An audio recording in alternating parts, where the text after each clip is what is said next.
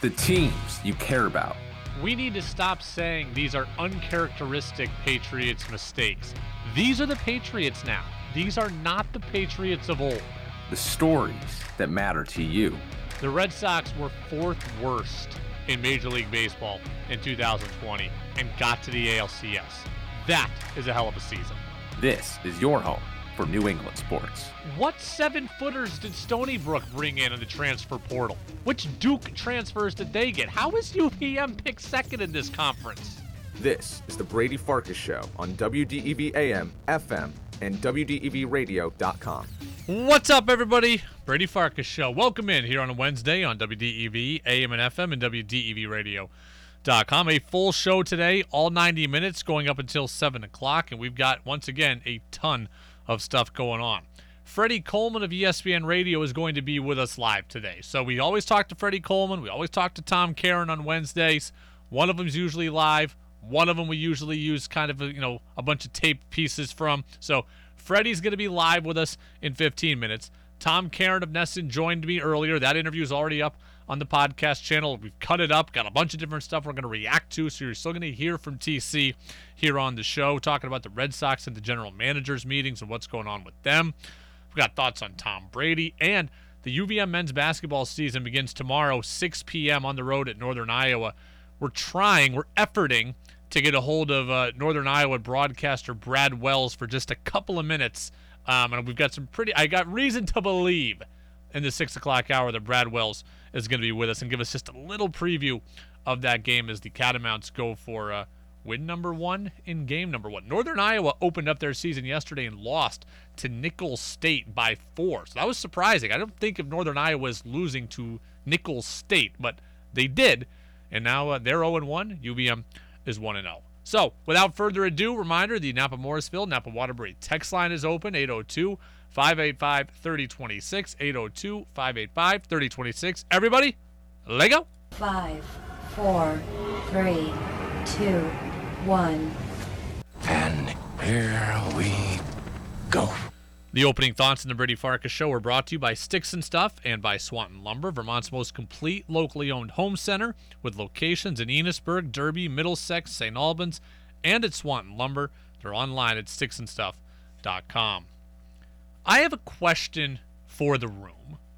If you're in your car driving around, you're listening to this later on demand, think about this question. Why is nobody in the media hammering Bill Belichick right now? And I mean, why are they not even questioning him at all?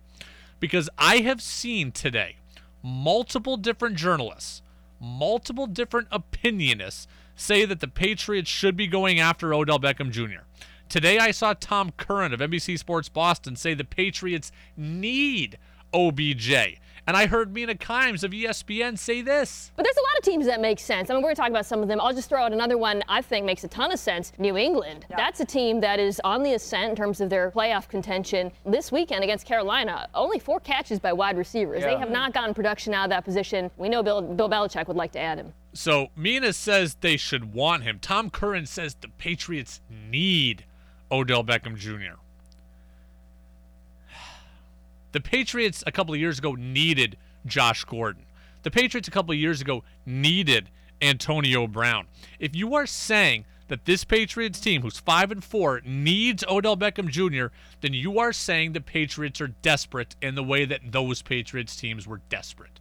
And if you're saying they're desperate, then you're saying that Bill Belichick did a piss poor job of building this team. So why is nobody saying that and criticizing Bill Belichick? I keep hearing the Patriots need OBJ. If you need something, you're desperate. And if you are desperate, you're desperate because Bill Belichick did a bad job building this team. But no one's saying that, and I'm wondering why.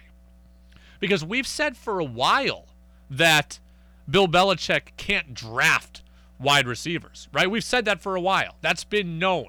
And the N'Keal Harry selection is just the nail in the coffin of that narrative to prove it true. We know Bill Belichick can't draft wide receivers.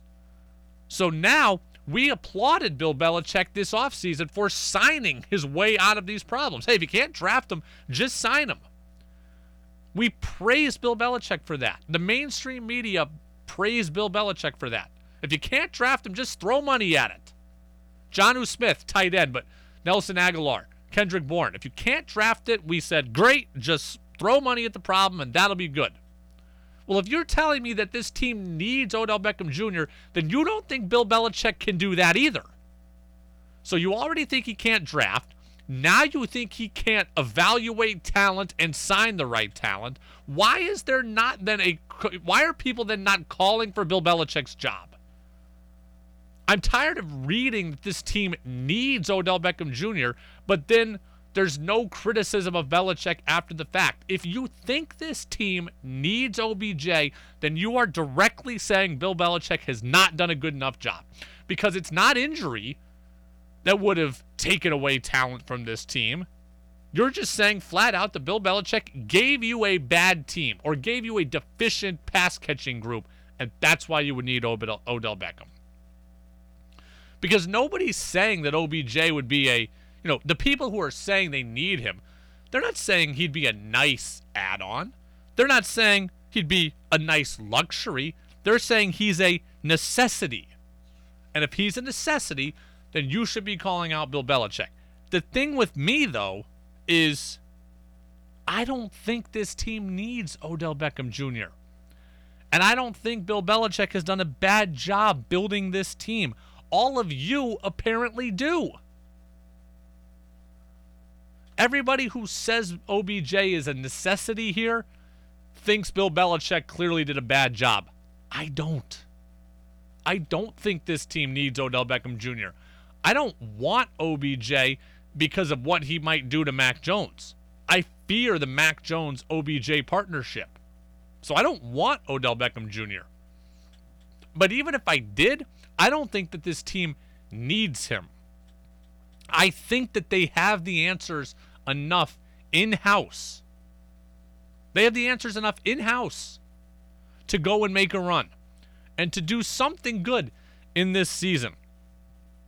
This is a run first team. Remember that. It's a run first team that has identified the physical a physical style is in their best interest. This is not a team that needs to force feed Odell Beckham Jr. 9 targets a game. Run the football, take calculated shots in the passing game. So they don't need him. They're a running team. They don't necessarily need any one wide receiver. They need a running game. They need a good offensive line. They don't need Odell Beckham Jr. Also, Albert Breer, I think the other day, said it best. They said that, or he said, Mac Jones is at his best when he's playing point guard and he can just distribute all around the field and all five guys are involved in the route. He said it wouldn't be the best interest of him to force feed OBJ the ball. He's right this team can get by with what it's got. It's got the answers in house. You're a run first team. You've got physical running backs. You've got an offensive line that's playing better. Boom. You're a team that should be running play action. You've got two tight ends that can help you accomplish that. You've got a playmaker who I don't know that they're using right in Jonnu Smith. That's the one I would quibble with with Josh McDaniels. But you've got a playmaker who you can get the ball in his hands to. And you've got wide receivers that are good enough to play the style of offense I think you should be playing to accomplish your goals. I understand no one would subst- no one would say the Patriots' weapons are, you know, Tyreek Hill. No one would say they're DK Metcalf. But they're good enough to do what they should be doing. This team doesn't need Odell Beckham Jr. And if you think that they do, then you think Bill Belichick has, has put the team together poorly. In 2019, they were desperate for Antonio Brown. In 2018, yes, 2018, they were desperate for Josh Gordon. That's what you thought. That's why you made those moves. This team's not desperate for Odell Beckham Jr. Napa Morrisville, Napa Waterbury text line 802 585 3026. Unnamed texter says the Patriots have no cap space. They have a little bit of cap space. They can afford Odell Beckham Jr. Here is how this goes at this point Odell Beckham Jr. is due $4.25 million for the rest of the year. 4.25 million. you can offer him the veteran minimum, which is like just over 550,000. And then you would pay that and Cleveland would pay the difference. So you not having as long as you have $550,000, you can sign Odell Beckham Jr. So the Pats don't need 31 million. They don't need 12 million. They don't even need 4.25 million. They can afford OBJ. I just don't think they need him from a football perspective. The answers are in house. Bill Belichick has done a good enough job to put pieces on this roster that can work and can win. Now, if you don't think that those pieces are being used properly, that's a different conversation. But I think the pieces are here. Unnamed texter, first time texter. He says, You're so wrong. OBJ is a game changer for the Patriots offense. I, I I'm not saying that Odell Beckham Jr. is not good. He's not what he used to be, but I'm not saying he's not good. He's not good for Mac Jones right now. Odell Beckham Jr. to the Packers, home run. Aaron Rodgers can handle him. Aaron Rodgers can handle him. You partner him with Davante Adams. I would say if he wants to win, if he wants to play with a great quarterback, that's a good spot. Odell Beckham to the Seahawks. Now, they're not as good. Russell Wilson can handle him. I think OBJ can be a part of a fun, fast offense in Seattle. I'd probably advocate for it. Odell Beckham Jr. coming to the Patriots is not a game changer. This team is a run first team. Let's he's here's the thing. I've said this all year. You can go back to May. The New England Patriots should play offense and do play offense like the Cleveland Browns. The Cleveland Browns, who you will see on Sunday, and the Patriots are essentially the same version of each other. Now, the Brown they have the same record. The Browns have better players. So, Nick Chubb, if he plays, better running back than what the Pats have. Jarvis Landry, a better wide receiver than what the Pats have. Tight ends, David Njoku and Austin Hooper and Harrison Bryant, those three, they play a lot. Those three are collectively better than the two the Patriots feature. They, they play the exact same style of offense. The Browns run the ball a ton. I believe they run it third most in the league. Baker Mayfield doesn't pass it a lot and doesn't get asked to do much. Odell Beckham Jr., unhappy in that situation. Why would I bring, want to bring him to Foxborough to do the exact same thing with lesser talent around him? Why would I want to do that? Why would he want to come here? I, the, the fact that OBJ and the Patriots are even talking is something that I can't believe. That this seems to make zero sense to me. He's he's leaving a situation, run first team, bad weather, quarterback that they asked to be limited, and great talent around him. Here, worse talent, limited quarterback, bad weather. I, I don't think it makes sense for either side. Uh, Phil says Brady, the Patriots don't need OBJ. Belichick has been to 11 Super Bowls and has won eight with the Giants and the Patriots. How many Super Bowls has Odell won? That I think is an unfair shot. Wide receivers do not directly contribute to Super Bowls in that way. They just they just don't. Okay. Great wide receivers, plenty of great wide receivers have never won Super Bowls. Julio Jones has never won a Super Bowl. He's a great wide receiver.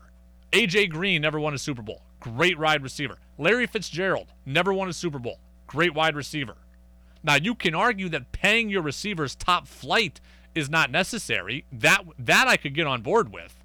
But you you can be a perfect citizen wide receiver and never win a Super Bowl. And I, I don't know. I don't know. I just think not winning a Super Bowl isn't a huge stain on your resume. OBJ wanting to get targets in an offense that won't give him targets, that's the problem. Ross says, Brady, I agree he's not needed in New England. He's not. This team has the answers. It has the running game. It now has a good enough line to use that running game.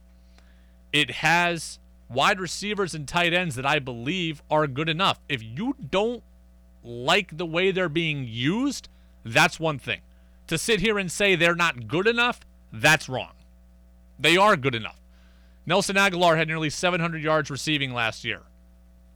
I believe led the league in catches over 20 yards. He's got the ability to get deep. If they don't want to throw it to him deep, that's their problem. The, the team is good enough. The team has the right amount of pieces. It's the Brady Farkas show. Oh, here's Matt and Jericho. Brady, it's not fair to say their spending spree didn't work when they're one game back in the division, but regardless of all that, trying to improve their roster by signing OBJ is what you are supposed to do. That's a different conversation, Matt. You're saying that OBJ improves the roster, aka he's an add on to an already good team. These other places are saying that it's a necessity. They're saying he's needed. I just don't think that he's needed. If you're saying he's needed, that implies you think the Patriots are deficient in the wideout room. They are short on numbers, but I don't think they are deficient. I think they have the answers in house. It's the Brady Farkas Show on WDEV, AM and FM, and WDEVradio.com. Do the pay? Am I wrong? Am I wrong? Do the Patriots need Odell Beckham Jr.? Freddie Coleman, ESPN Radio, is going to join me next and answer that question on WDEV. One of the nicest guys in sports talk radio, and one of the smartest. Mac Jones went out there and he looked the part. Had command of the huddle, had command of his teammates. That is something that everybody thought they would see. No one thought they would see it this early. It's time for our weekly conversation with ESPN's Freddie Coleman on the Brady Farkas Show on WDEV AM, FM, and WDEVradio.com. Welcome back in, Brady Farkas Show right here on WDEV, AM and FM, and WDEVradio.com. Wednesday afternoon, approximately 545. You know where we are. We're talking with Freddie Coleman, ESPN radio host. couple hours till his show right here on this network, Freddie and Fitzsimmons, 9 o'clock. And when I got Freddie on the phone in the commercial break, we were talking about just how much stuff there is going on. Freddie, nationally for you, but locally here for us in New England. We got the Red Sox at the GM meetings. We got OBJ watch with the Patriots. We got UVM hoops starting tomorrow. Everything's going on. It's the most wonderful time of the year as we get closer and closer to Thanksgiving and also Christmas time where so many different sports are colliding together where you got football, NFL, college football on one side. You got the NBA that's had a great start to their season. You got the NHL, what's going to happen to Major League Baseball winter meetings somebody doing or saying something stupid, no matter what sport it is. There's so much going on that it's hard to keep track of everything, but that's the beauty of this time of year in sports. Freddie, I've been against the idea of the Patriots signing Odell Beckham. Not because I think he's a bad guy, but because I just don't think it's a great fit for this team right now. What do you think of this saga as the Pats remain in the conversation? Well, you should kick the tires on Odell Beckham Jr. because remember this, he can be whatever he is, but Bill Belichick has shown that you're not going to be that way playing for the New England Patriots. I mean, this is the same man the organization that took a chance on Randy Moss, who could be very mercurial, and Antonio Brown. Enough said from that standpoint.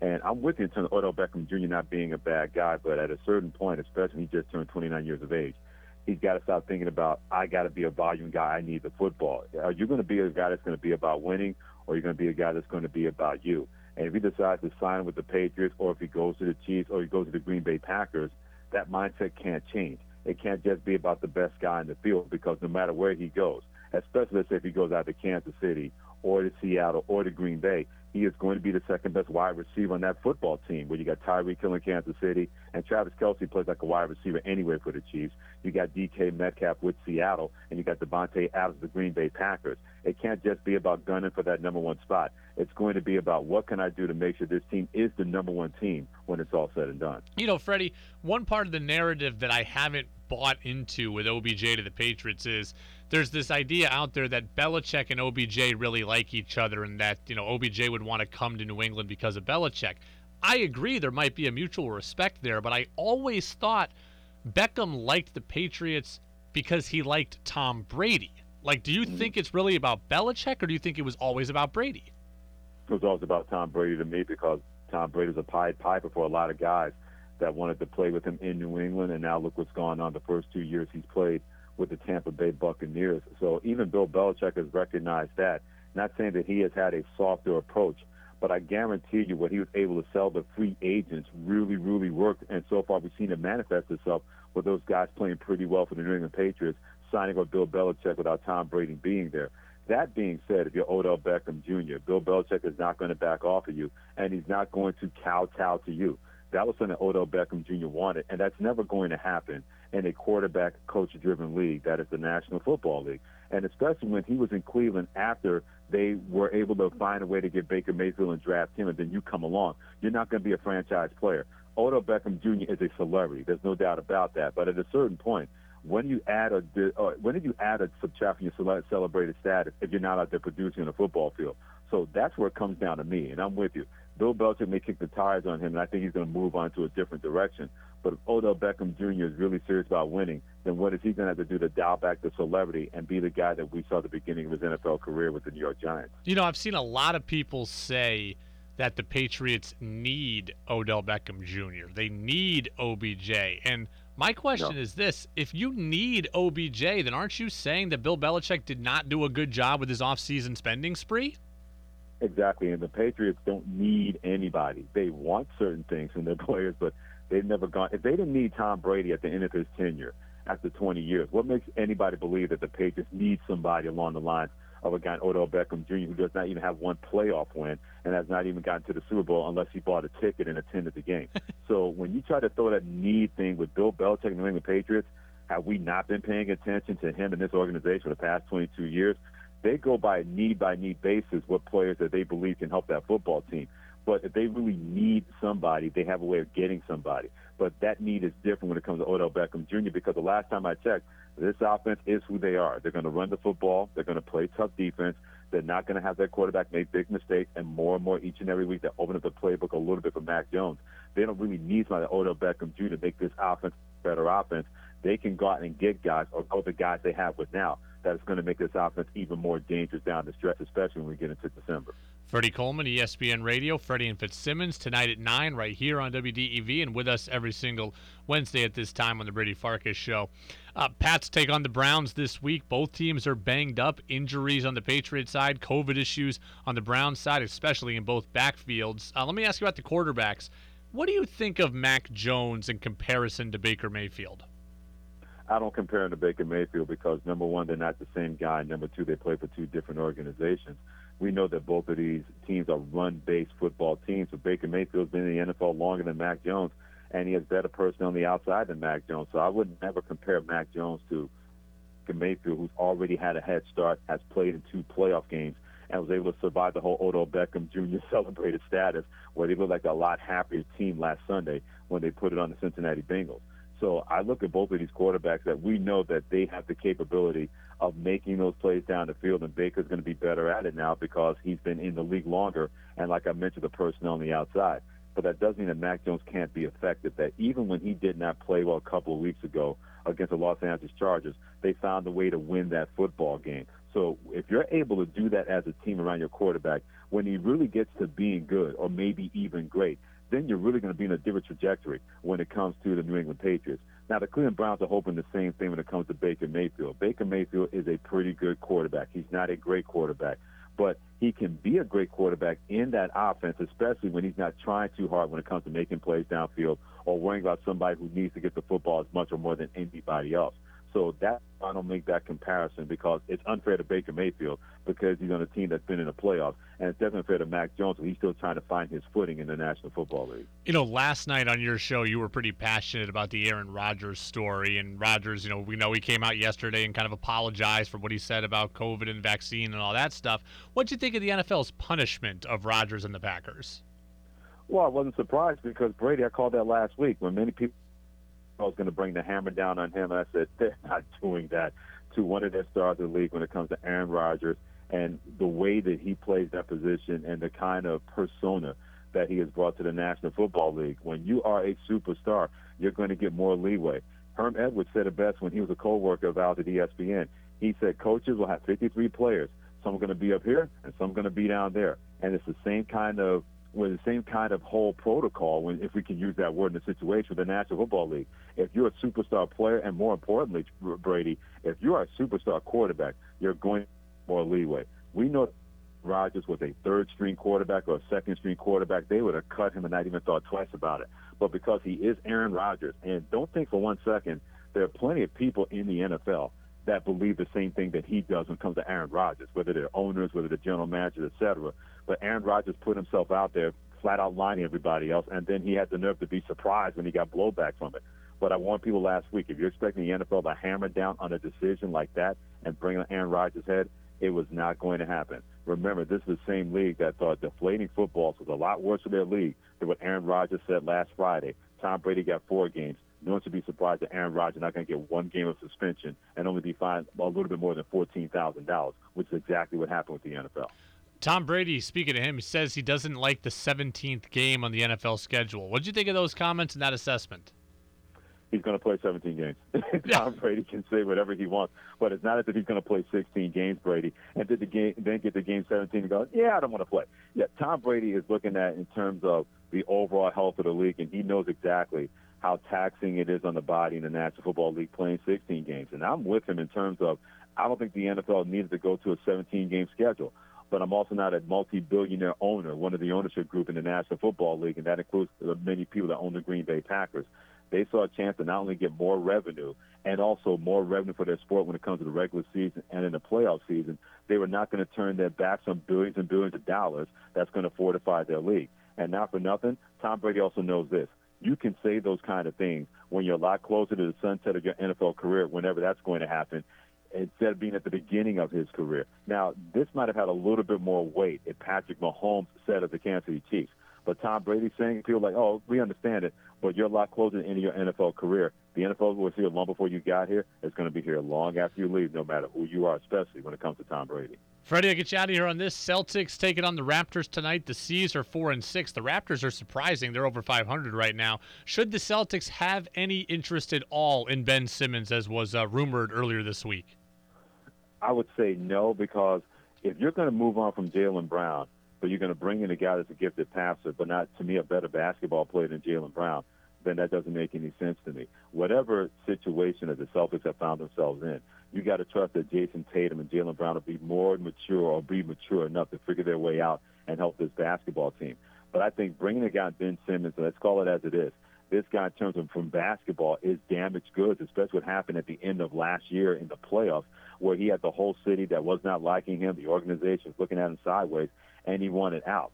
Why would you want a guy like that that at the first sign of trouble may be looking for the exit door and not looking to work things out? Ben Simmons has been coddled his entire basketball life. And at a certain point, when you get to the real man's league, like in the NBA, it's not going to work out in your favor. And we saw how he did not handle that properly. I would not want to have somebody else's problem be a part of my organization, Brady. It's like when you buy a used car and you think the used car is going to be the same as a new car in the showroom. You've taken on somebody else's problem that is not just going to go away because you bought that car. Ben Simmons is a used car in this situation, and if I'm the Celtics, I got two guys, I got two cars in my showroom that I trust more than trying to bring in a used car and hope that that's going to work out with my organization. Freddie Coleman, ESPN Radio. Freddie and Fitzsimmons just a couple hours from now, about three hours and change from now. So, Freddie, we look forward to listening tonight right here on WDEV, and we will talk to you in seven days.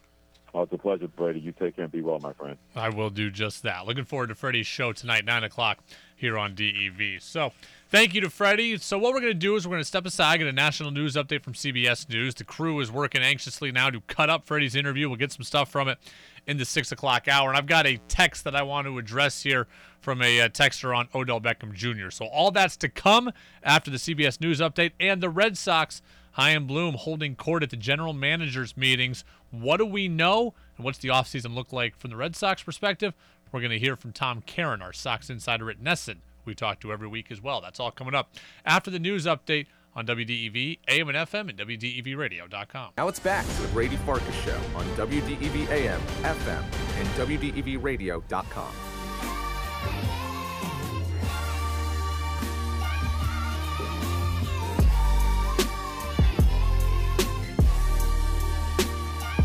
Welcome back in, Brady Farkas Show, right here on WDEV, AM and FM, and WDEVradio.com. Reminder the full show podcast is available always on Apple Podcasts and on Spotify, and it's available at WDEVradio.com. Also, all of our interviews are there, and sometimes we have more interviews than appear on this show, so there's always some extra content there. So, we spoke with Freddie Coleman. That interview is already up on the podcast channel. He was just with us. We spoke with Tom Caron of NESN as we do every Wednesday. That interview in full was 18 minutes of great Red Sox content. Also some stuff about the Bruins as well. So that's on the on the uh, podcast channel.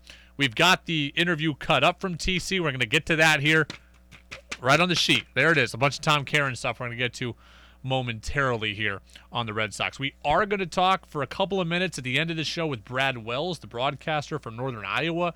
The basketball team, UVM, opens up their season in uh, Iowa tomorrow. Iowa lost. Northern Iowa lost last night to Nicholls State. Do have a text that I want to get to. Napa Morrisville, Napa Waterbury text line. You asked, how is Odell Beckham Jr. a game changer? Well, he says the defense becomes predictable as they double team OBJ. This opens up everyone else to single coverage. Trent Brown comes back. Isaiah Wynn moves. Then they have better pass protection. Allows the offense to run or pass, and they become less predictable. Here's the thing it's good in theory.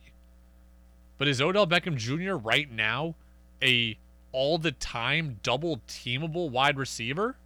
I don't think so. Look at what was going on in Cleveland.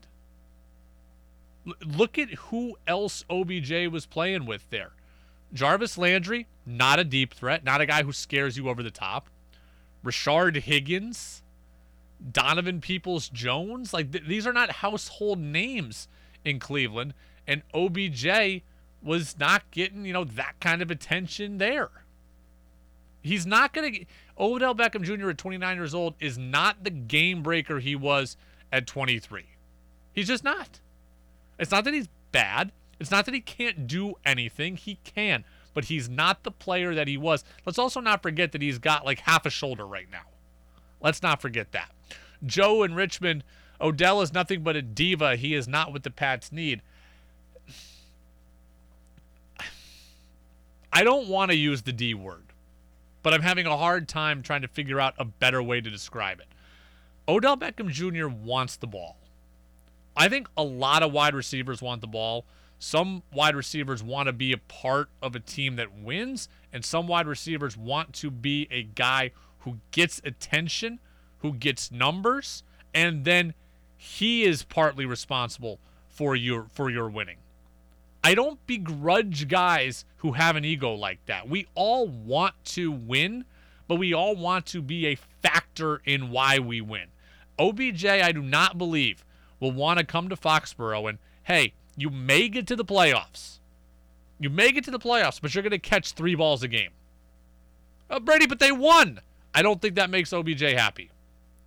If OBJ got 10 catches and lost, I think he'd be more okay with that. I do. Just like I think there are plenty of players in the NBA that would rather go. Look, hey, if I told you you can go to Detroit and score 24 a night, but the team's awful, or you can go to Golden State and play nine minutes a game, I think a lot of people would choose Detroit. I think they would. And I think that's far more common than we as fans want to admit. I think Odell Beckham Jr. would like to win, but I think he would like to have a real hand in the winning. The latest, um, the latest update right now on OBJ is that the Saints and Seahawks have called him, you know, Sean Payton and Russell Wilson directly, and they have made their sales pitches.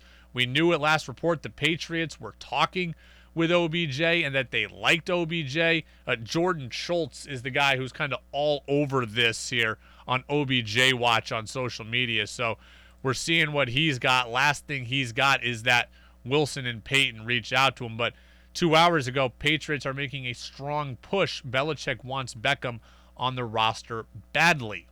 Uh, another text if OBJ goes to the Pats, I think it hurts the progression of Mac Jones. I, I think all it can do is stunt the progression of Mac Jones. And I've said that from the start. Me not wanting Odell Beckham Jr. has nothing to do with OBJ's game or lack thereof. It has everything to do with Mac Jones. I've spent this whole year coddling him and trying to cultivate an easy environment for him to play in. Bringing in Odell Beckham Jr. is not that. It's just not that. It makes life tougher and more complicated for OBJ. Eli Manning is a possible Hall of Famer. He felt the pressure to get the ball to OBJ. Baker Mayfield was a young, impressionable quarterback. He tried to force feed it to OBJ and it didn't work. I don't want to put those kind of constraints on my young quarterback. If we're going to roll with Mac Jones for years, I want him to keep ascending, and this is not something that's going to help that process. So, Brady Farkas Show on WDEV, AM and FM, and WDEVradio.com. Red Sox are at the general managers meetings. And I got to say, the GM meetings in the last like two or three years have really supplanted the winter meetings. The winter meetings used to be the place where everything happened. The first big trades, the first big uh, free agent signings, the big rumors, what they call interest season, where you know you find out everyone's interested in everybody. Winter meetings used to do that. That is now the GM meetings. We're hearing Corey Seager, Yankees, Rangers interested. Eduardo Rodriguez, we'll have an update on him, and multiple teams are looking at Erod right now. So the updates are coming in fast and furious from, I believe, Carlsbad, California. As for the Red Sox, Rob Bradford, Sox Insider, WEEI, says this about Justin Verlander. Fact is, is that you have that surgery. You can come back. You can throw. You can throw, as he proved yesterday. You can still throw the ball like you did before. He might not be exactly as good, but if you're talking about 80% of the Verlander we last saw in 2019, I would absolutely sign that up for a two-year, even maybe a three-year deal. We talked about this yesterday. You heard my full thoughts on this. Justin Verlander is intriguing. He's a surefire Hall of Famer. He's likely a first ballot Hall of Famer. He's an MVP. He's a two time Cy Young winner. He's not worth the risk to me. Not now. I like Verlander. I do think he's got something left, and I think he would be a great voice in that clubhouse for some of these young pitchers. But there's too much uncertainty there for me to give up what I'd have to give up. I just can't do it. 24 hours later, I was hoping maybe I'd change my mind, and I haven't. This team would have to give up significant money. We're talking probably $30 million at least over two years for Justin Verlander. At least. If he turns down the qualifying offer that's one year 18, what's he looking for? Two for 30? Three for 42? Something in that regard? I'm not willing to do that. The Red Sox can spend, but they are not made of money. I don't think they're going to be cheap, but they're not going to spend stupidly. And a 39 year old pitcher getting a two or three year deal coming off Tommy John surgery and eating up 30 to 40 million dollars of my payroll, that is spending stupidly. It just isn't. Baseball is business, and Justin Verlander is not a good investment for the Boston Red Sox. I'm a Mariners fan. People know this. The Mariners have like no money committed, like almost zero. They can afford to take a shot and miss because they can sign four or five guys and they can afford for one of them to not pan out. The Red Sox don't have that. The Red Sox, I believe, have $185 million committed for next year. The Mariners have 70. If you are a team that is that is ascending like Seattle is, if you are a team that has payroll flexibility where you can afford to take a risk like Seattle can, that team should be all in on Justin Verlander. The Boston Red Sox have a, they do have, as much as we don't like to admit it, they do have a limited financial, you know, flexibility right now. They're not completely cash strapped, but they've got to spend wisely, and I think they're going to, and Justin Verlander is not that. Also, I don't want to give up the draft pick. I told you this yesterday. I don't want to give up the draft pick. Money and draft picks are two things right now I got to protect if I'm the Red Sox. And the Red Sox have in house options. I forgot yesterday about Garrett Whitlock. I just plumb forgot him. Sale, Eovaldi, Pivetta, that's three. Houck, four. Whitlock, five. Seabold, six. Erod, if you brought him back, that's seven. I've got six already in house options plus Erod there if I want to bring him back. Seven potential options. I don't need Justin Verlander. And I'm not spending 30 to 40 million dollars on a question mark unless I need that question mark. I don't need the question mark, not in this case. I think Verlander has something, and I do think that he can provide something for somebody this year. But can I get 30 starts and 175 innings out of him at 39 years old? I don't know that. And if I don't know that, I can't take the flyer. Not at that money and not at a draft pick. Carlos Rodon, of the White Sox, he's got some health questions. He's a free agent, no qualifying offer. That's a guy, younger by a decade, I'd be more likely to take a shot on. I can't do it on Justin Verlander. It's the Brady Farkas Show on WDEV, AM and FM, and WDEVradio.com. Talked with Tom Caron of NESN, as I told you. Well, TC had an idea that I'm thinking I like a lot. You know, Oakland is a great example. Oakland's got three guys who are going to be, you know, three good starting pitchers. Manaea at the top of that list, who are going to make big money in arbitration this offseason. Uh, Oakland has traditionally flipped those guys while they can. Now, can you put together a package of Dalbec and a prospect or two to get one of those guys? They come into your rotation, then you're able to move, you know, leave Houck in the bullpen or, or, or leave Whitlock in the bullpen. Okay, that is interesting. Tom Caron was talking about maybe doing some trades. Said maybe the Red Sox won't sign big pitchers, maybe they'll trade for him. And he mentioned Oakland. Ding, ding, ding. That's an idea that I love. The Oakland A's missed the playoffs this year after a, a long stretch where they were contenders in the American League. They are drastically looking to slash payroll.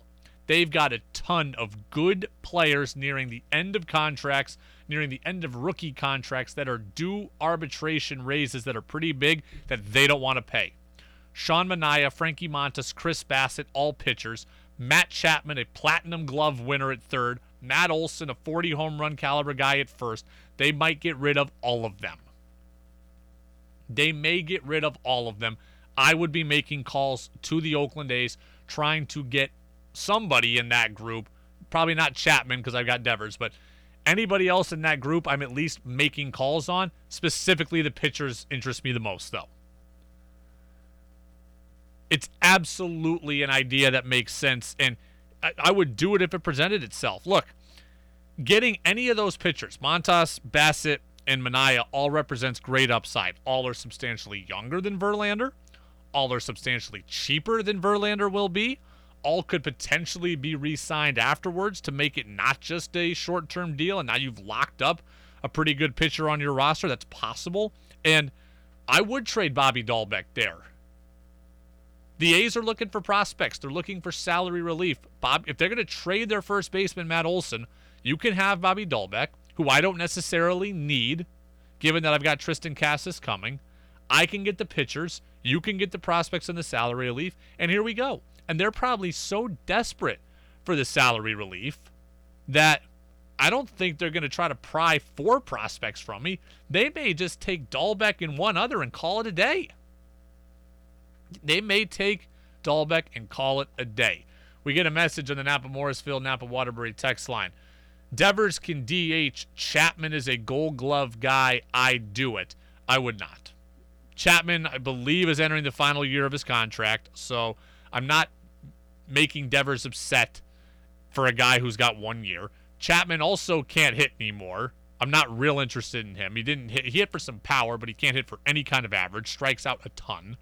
I've got JD Martinez back. He's my DH. And if you wanted to get rid of him, they want to bring back Schwarber. He'd be my DH. So no room for Chapman, specifically the pitchers. And if I could find Olson at first, then I would take that and I'd ship back out there too.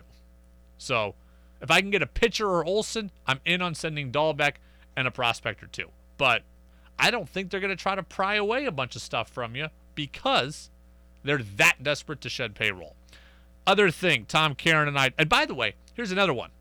The A's are on such a fire sale that if you don't jump on this, your AL rivals are going to. The Yankees will make calls. Trust me. Matt Olson, I think they're already trying to figure out a way to do that in New York with Brian Cashman. So the Yankees will do it. The White Sox will make calls. Seattle will make calls. The teams in your league that are looking to win and looking to ascend and pass you or stay past you, they are going to make calls. And if you don't try to make something happen, you run the risk of being left in the dust. Bobby Dalbec is an expendable piece. As much as I may like him, as much as a heater as he went on, you know, in August, he is a redundant piece. They've got Triston Casas who can play first in the future. They may bring back Schwarber who can play first. They could trade for Olson.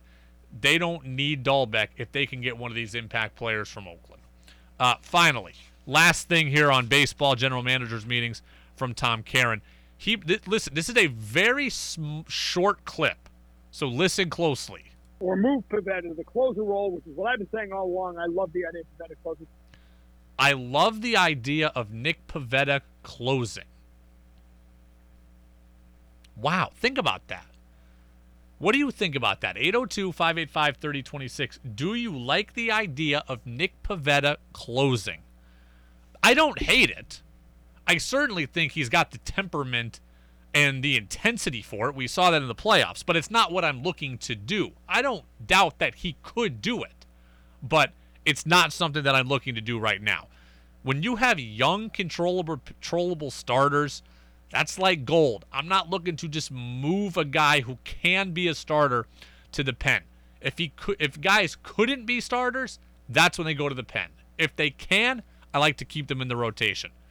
He might be my number four starter, but so be it. He's a good four starter. Young, controllable, can eat innings. I think his stuff is better over multiple innings than it is over one. Sometimes he struggles to throw strikes. That's generally not something I want in the ninth inning. I'd rather have it over five or six innings. Um, I just thought it was interesting that TC brought that up because we talk about the in house options the Red Sox have, and they have a lot of them. If you do go out and sign a couple guys, like we mentioned yesterday, Zack Greinke and Alex Cobb having been linked to the Red Sox. Now, those guys don't do a lot for me, but if you did bring in somebody like that, well, maybe they're in the rotation and you're able to bump one, you know, some of those starters like Houck to the bullpen. So it is interesting. I think the possibility exists that a starter could go to the pen, but I'm not looking for that starter to be Nick Pivetta. It's the Brady Farkas Show on WDEV 802 585 3026. That's the Napa Morrisville Napa Waterbury text line. And let's get to who's saying what. Whoa, whoa, whoa. What did he say? There was never a doubt in my mind that the Patriots would find a way to lose this game because that's what the Patriots do now. They really said that? Every damn thing is politics and race, and I'm losing my mind over it. It's time for Who's Saying What on The Brady Farkas Show on WDEV AM, FM, and WDEVradio.com. Who's Saying What is brought to you by Vermont Laser Wash. That's Central Vermont's home of unlimited car washes. Begins at only $20 a month. What a club. I'd like to be in that. The Unlimited Car Wash Club, 20 bucks a month. It's like getting a haircut. I could do it every day if I could afford it. 20 bucks a month for a car wash, especially as the winter comes. Sign me up for that. And by the way, you can get a free car wash. My listeners can get a free car wash. All you need to do is text the word Vermont to the number 3400. 30400. Text the word Vermont and you will get a free car wash. This one we don't have sound for directly. It's Tom Brady, former Patriots quarterback, said he was talking about the addition of the 17th game to the NFL schedule this season. He said, I think it's pointless. I thought it was a terrible decision, so I don't like the fact that we're playing a 17th game at all. I think 16 is plenty. And he said a bunch of other stuff. But bottom line, Tom Brady, not a fan of the 17th game. Your thoughts on Brady's comments? I'd be interested in hearing from you guys. Do you agree with Brady? Do you disagree with Brady? Do you understand where he's coming from, or is he being kooky again? If I were Brady, I would feel the exact same way. Me as a fan, you got to look at this from different perspectives. You know, how I view it as a fan of football is different than how I think Tom Brady views it. If I'm Tom Brady, I 100% say exactly what he just said. I know I, I get completely why he'd be upset with this. It's another regular season game. And at 44 years old, it's another game that he can get hurt in. I wouldn't want that. An extra game is another chance to get injured. An extra game is another chance to get injured and another chance for my career to end. And he doesn't want to play in the preseason. He doesn't want to play extra regular season games. He doesn't want to take chances at getting injured. Every game he plays is a chance to get injured. I get why he hates the idea of an extra game in the regular season.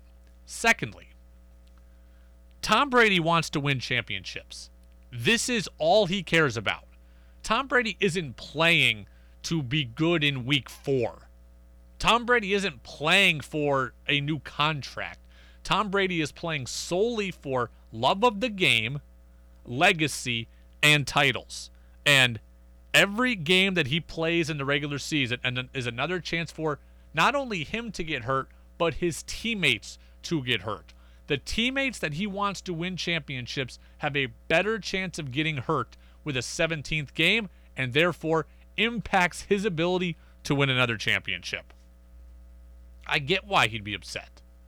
And finally, the extra game of the season pushes the playoffs back a week, which means more chances for him to have to play in bad weather in the playoffs. If he doesn't get the number one seed, you know, the 17th game is multiple more weeks of the playoffs where I could play in Green Bay in January, deeper into January, Seattle, Chicago, some of these other Philly, these NFC cities.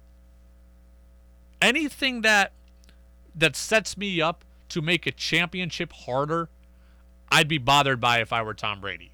Playing in worse weather deeper into January impacts my ability to win a championship. I'm not interested. An extra game, my my wideout can get hurt, my back can get hurt, my defense can get hurt. No thank you. I can get hurt. No thank you. I get why Tom Brady's not a fan of this. Now, the rest of the league is the 17th game bad? Probably not. Probably not. Because it brings in more money for the league, which then means more money for players. Brady doesn't need money. A lot of players do. The 17th game check matters. The bigger contract that comes from a greater TV deal because of the 17th game, that matters. Also, for players who are trying to hold on, it's an extra chance for to put out film. It's an extra chance to have a job. It's an extra week to play. It's an extra week to, to show out for your current team for your next contract. The other players in the league, a lot of them, they benefit from the 17th game. Tom Brady doesn't. So listen to his comments and understand they're coming from a selfish place.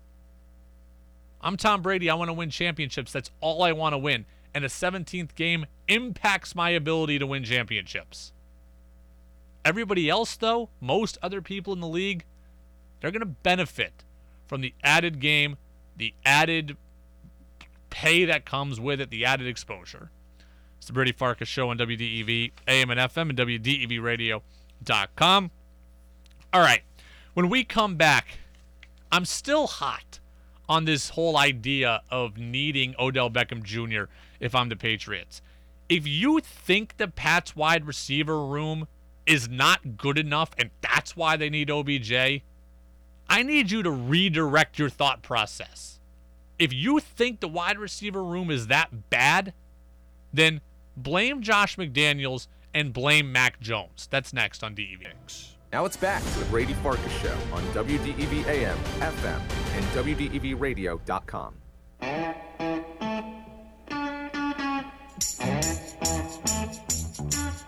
gonna tell you a story. I'm gonna tell you about my town. I'm gonna tell you a big fat story. Welcome back in, Brady Farkas Show on WDEV, AM and FM, and WDEVradio.com. I continue to be worked up about the idea of the Patriots needing Odell Beckham Jr. I got this message a bit ago on the Napa Morrisville, Napa Waterbury text line 802 585 3026. Nate in Highgate says, Is there anyone arguing their spending spree this offseason was good? I mean, what have Jonnu Smith, Kendrick Bourne, and Nelson Agholor contributed to the passing game? Pretty much nothing. And I've seen that perspective other places. People think the guys that Belichick got aren't good, and that's why they need Odell Beckham Jr. If you are somebody who thinks that this team needs OBJ, then I think your blame is misguided. It shouldn't be at Bill Belichick. I believe he has given this team good enough players to accomplish what their goals are. If you think the, the, the room is bare, I don't think it's bare. You would need to change your, uh, redirect your anger to Josh McDaniels and Mac Jones because if you think they're not good enough, I think it's because they're probably being misutilized. You have the players. If you don't think they're doing enough, then you should be blaming the guys who are using them improperly. Now, let me get my opinion out of the way on this. I personally, personally, am okay with the Patriots being a run first team. I'm okay with them not asking Mac Jones to throw the ball 51 times a game.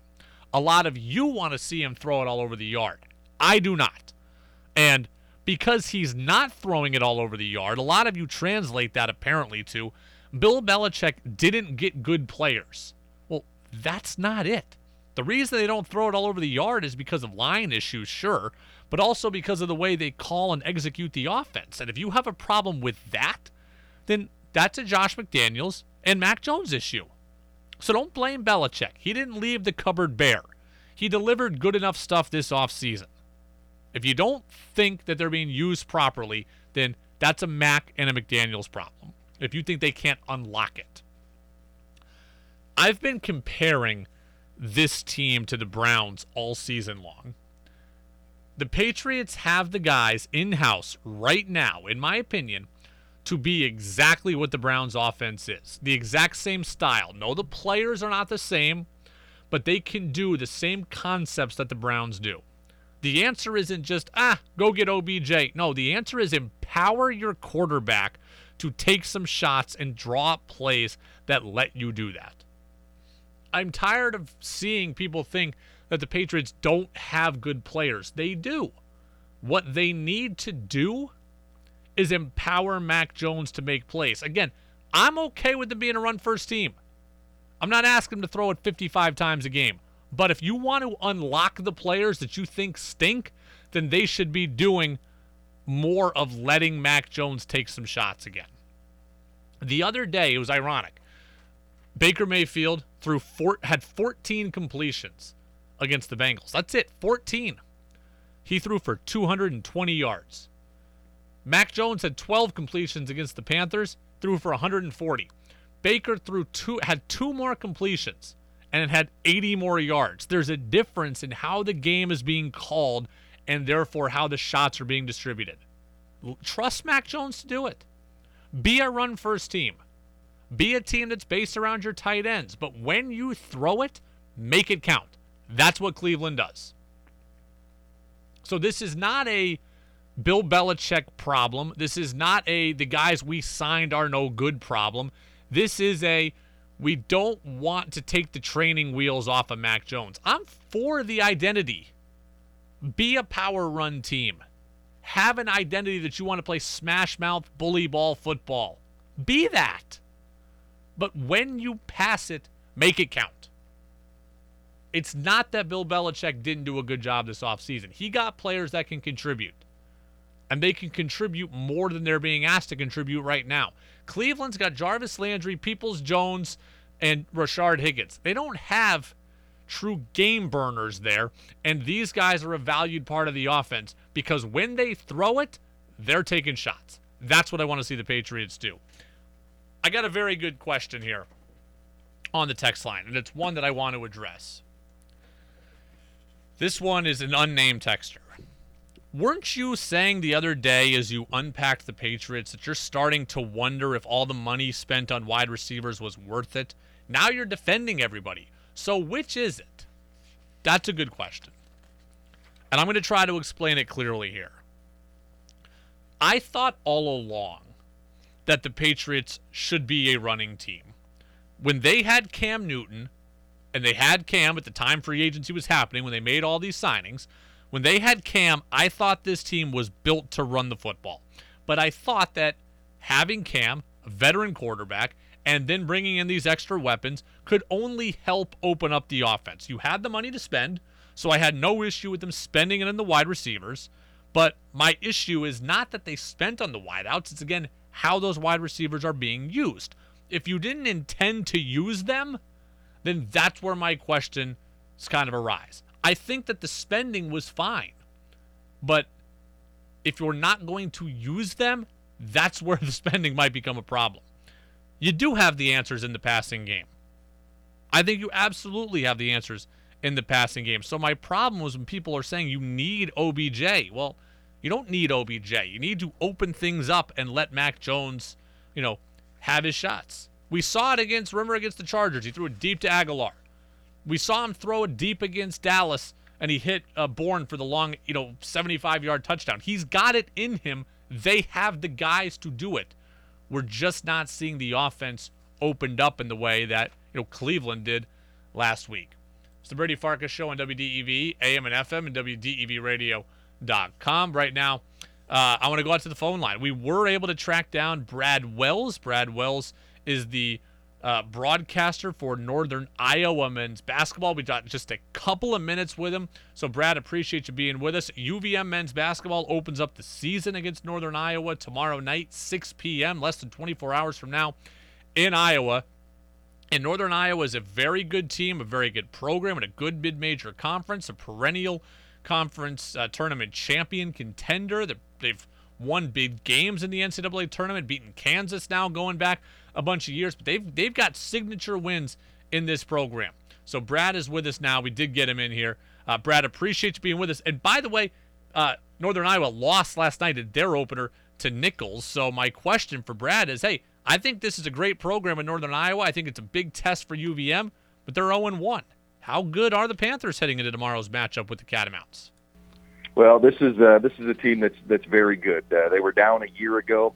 Uh, the preseason player of the year in the conference uh, a year ago. UNI's AJ Green played three games and then missed the rest of the season uh, due to uh, a hip injury. Had a couple of surgeries in the off season, and uh, everything that uh, that Panther fans have been hearing is that AJ uh, looks absolutely phenomenal. And uh, in the season opener, he struggled. Uh, he's a, a guy that uh, that can fill it up. He, he can score 20, 30 points on any given night. Uh, went into the NBA draft uh, a summer ago, would have been the COVID summer, 2020, and uh, got some feedback from them. Look, a guy that's looking at playing at the next level. Uh, he's getting a lot of buzz nationally as like the seventh best guard in the country. This is a guy that can shoot it. First game back, he went one for 14 and scored uh, just four points in the basketball game. So uh, he looked good physically. It was just his shots were uh, were kind of rimming in and out, and that's something that uh, uh, that Panther fans are not used to seeing. But uh, uh, but the team as a whole, a, a very veteran group. They have uh, there are three seniors that could have graduated last year, all utilizing the COVID year and uh, and are back for this season. Uh, so pretty much everybody from last year's team is back. They had three freshmen uh, that uh, they just announced a little red shirt this year. But uh, a big guy inside, Austin Phyfe, uh, he was the go-to guy uh, when AJ was struggling. He finished with 20 points and nine rebounds uh, against a very good Nicholls State basketball team that was picked to win the Southland Conference. So uh, I know UNI was uh, expected to win that game and, and certainly come away from that one uh, disappointed, but still feel uh, as though they've got a very good basketball team this year. Is there a, a projected weakness that maybe UVM can exploit? Can we look at it and say, okay, this is a small team. This is a slow team. This is a team that doesn't defend well from the perimeter. Is there something that we can go to tomorrow? You know, I, I feel like maybe uh, depth in the post might be uh, might be one thing that uh, that UNI could use a little bit more of. Uh, behind Austin Phyfe, uh, they've got a guy that'll come off the bench, uh, James Betts, uh, Cole Henry, some younger guys that have only been in the program uh, for two years, and you can almost call it a, a year, year and a half since uh, they missed so much uh, off-season workouts. Uh, you know, just as everybody did uh, back in 2020. But uh, they're, they're really deep at guard. So uh, if anything, it, it's that post work. And uh, you know, defensively, I, I think they're pretty sound and solid. And uh, you know, as uh, as coach continues to shuffle with with the different lineups that uh, that every coach is going to be shuffling with this time of year, uh, you just uh, you just never know what you're going to get on on any different kind of rotation. To beat a perennial tournament contender, to beat a team that has won games in the tournament, we know tomorrow would be a big win for Vermont. How does Northern Iowa view their matchup with the Catamounts? What's the what's the mentality going into tomorrow?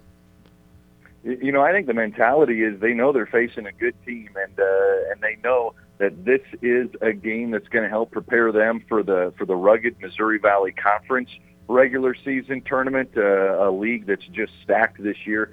Uh, you know, looking at uh, putting multiple teams into the NCAA tournament, uh, if they can put together some uh, some quality non-conference wins, and uh, you know, it, it's such a it's such a scrap and a, and a dogfight to try and get you know quality non-conference games, and uh, I, I think for this UNI Panther basketball team, it's so early in the season. I think most coaches will tell you, uh, you know, we're just trying to focus on things that we do. We're trying to focus on our defensive assignments, trying to focus on, uh, you know, getting our offense uh, straightened out, cleaned up, uh, you know, running on uh, all cylinders. And, and I think that's going to be the case uh, for UNI in their first two, three, four, maybe five basketball games is really focus on themselves. They'll, they'll, they'll scout it up and they'll have a, a good game plan ready to go. But, uh, you know, early in the season, coaches, I think just you have to put so much emphasis on, on what you guys are doing and, and what you want your team to be known as. You know, this is the time of year – if you can create an identity early,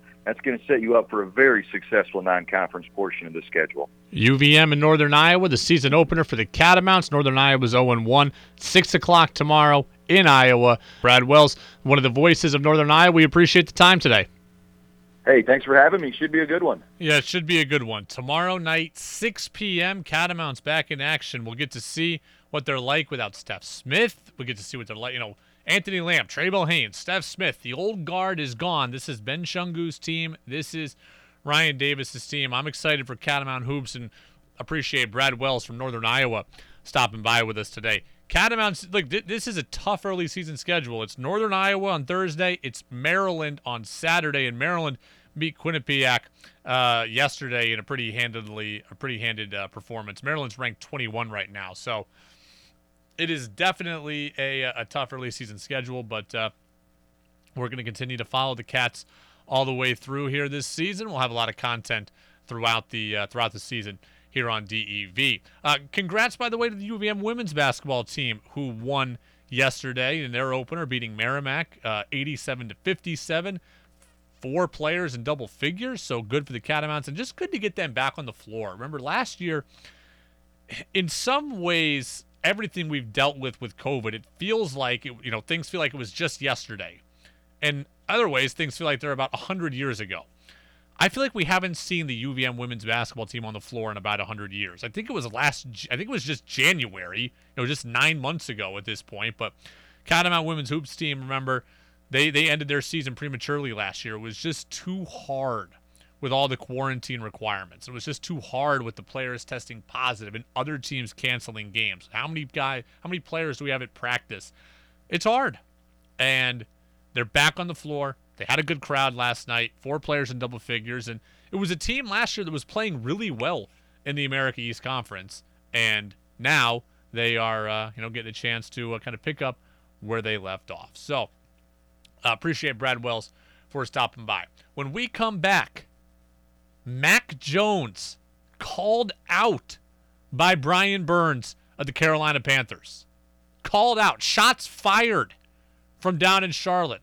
How did Mac respond? We'll tell you. That's next on DEV. Now it's back to the Brady Farkas Show on WDEV AM, FM, and WDEVradio.com.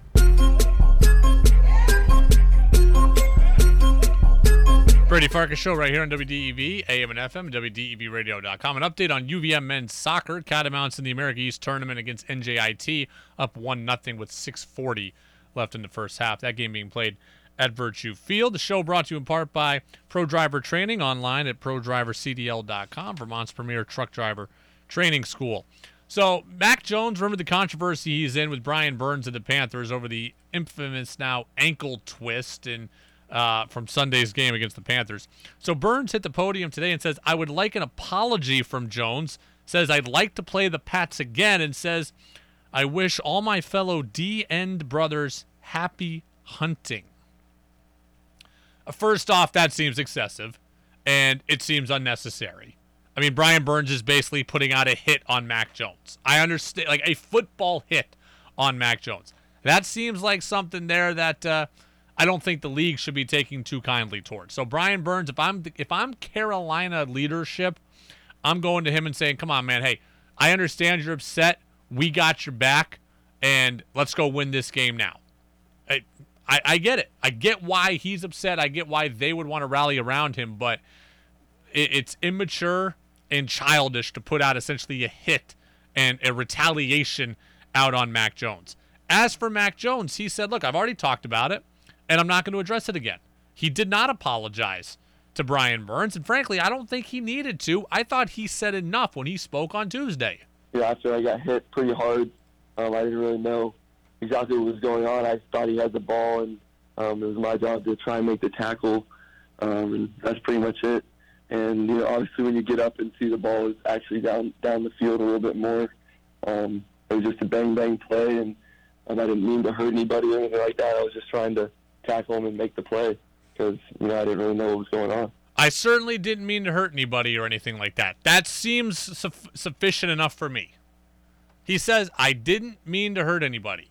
I think that implies that he's sorry for what happened or that he regrets the way that this has gone. I think that's sufficient enough, and I think that Brian Burns should be okay with it. If Mac Jones reached out privately, I don't think it would be the worst thing, but in terms of needing him to declare it publicly, I don't think he needs to. I think those comments were enough. I'd probably go to Brian Burns and, and make the comment, you know, to him privately, but I don't need to do it publicly if, if I'm Mac Jones. That's how I would look at it. I don't think that this needs to be blown up any more than it already has. I think the kids handled this fine. He addressed it, he didn't duck it, he spoke on Tuesday about it, gave the comment, gave the statement, gave the rationale, gave the reason, and that's it. Brian Burns is still upset. Apparently, that wasn't good enough for him. I think that is now more of a him problem. If Mac Jones wants to apologize privately, fine. But does he, does he need the dog and pony show? I don't think so. He made his comments. He said he was he didn't mean to hurt anybody, and I believe him. And that's it. And that's all that we need out of it. If Brian Burns can't get over it, to me, that is a Brian Burns problem. It's the Brady Farkas Show on WDEV, AM and FM, and WDEVradio.com. So that's our final thought for the day. So, uh, once again, UVM men's soccer up 1 nothing. Tomorrow, we're going to have a big show as well.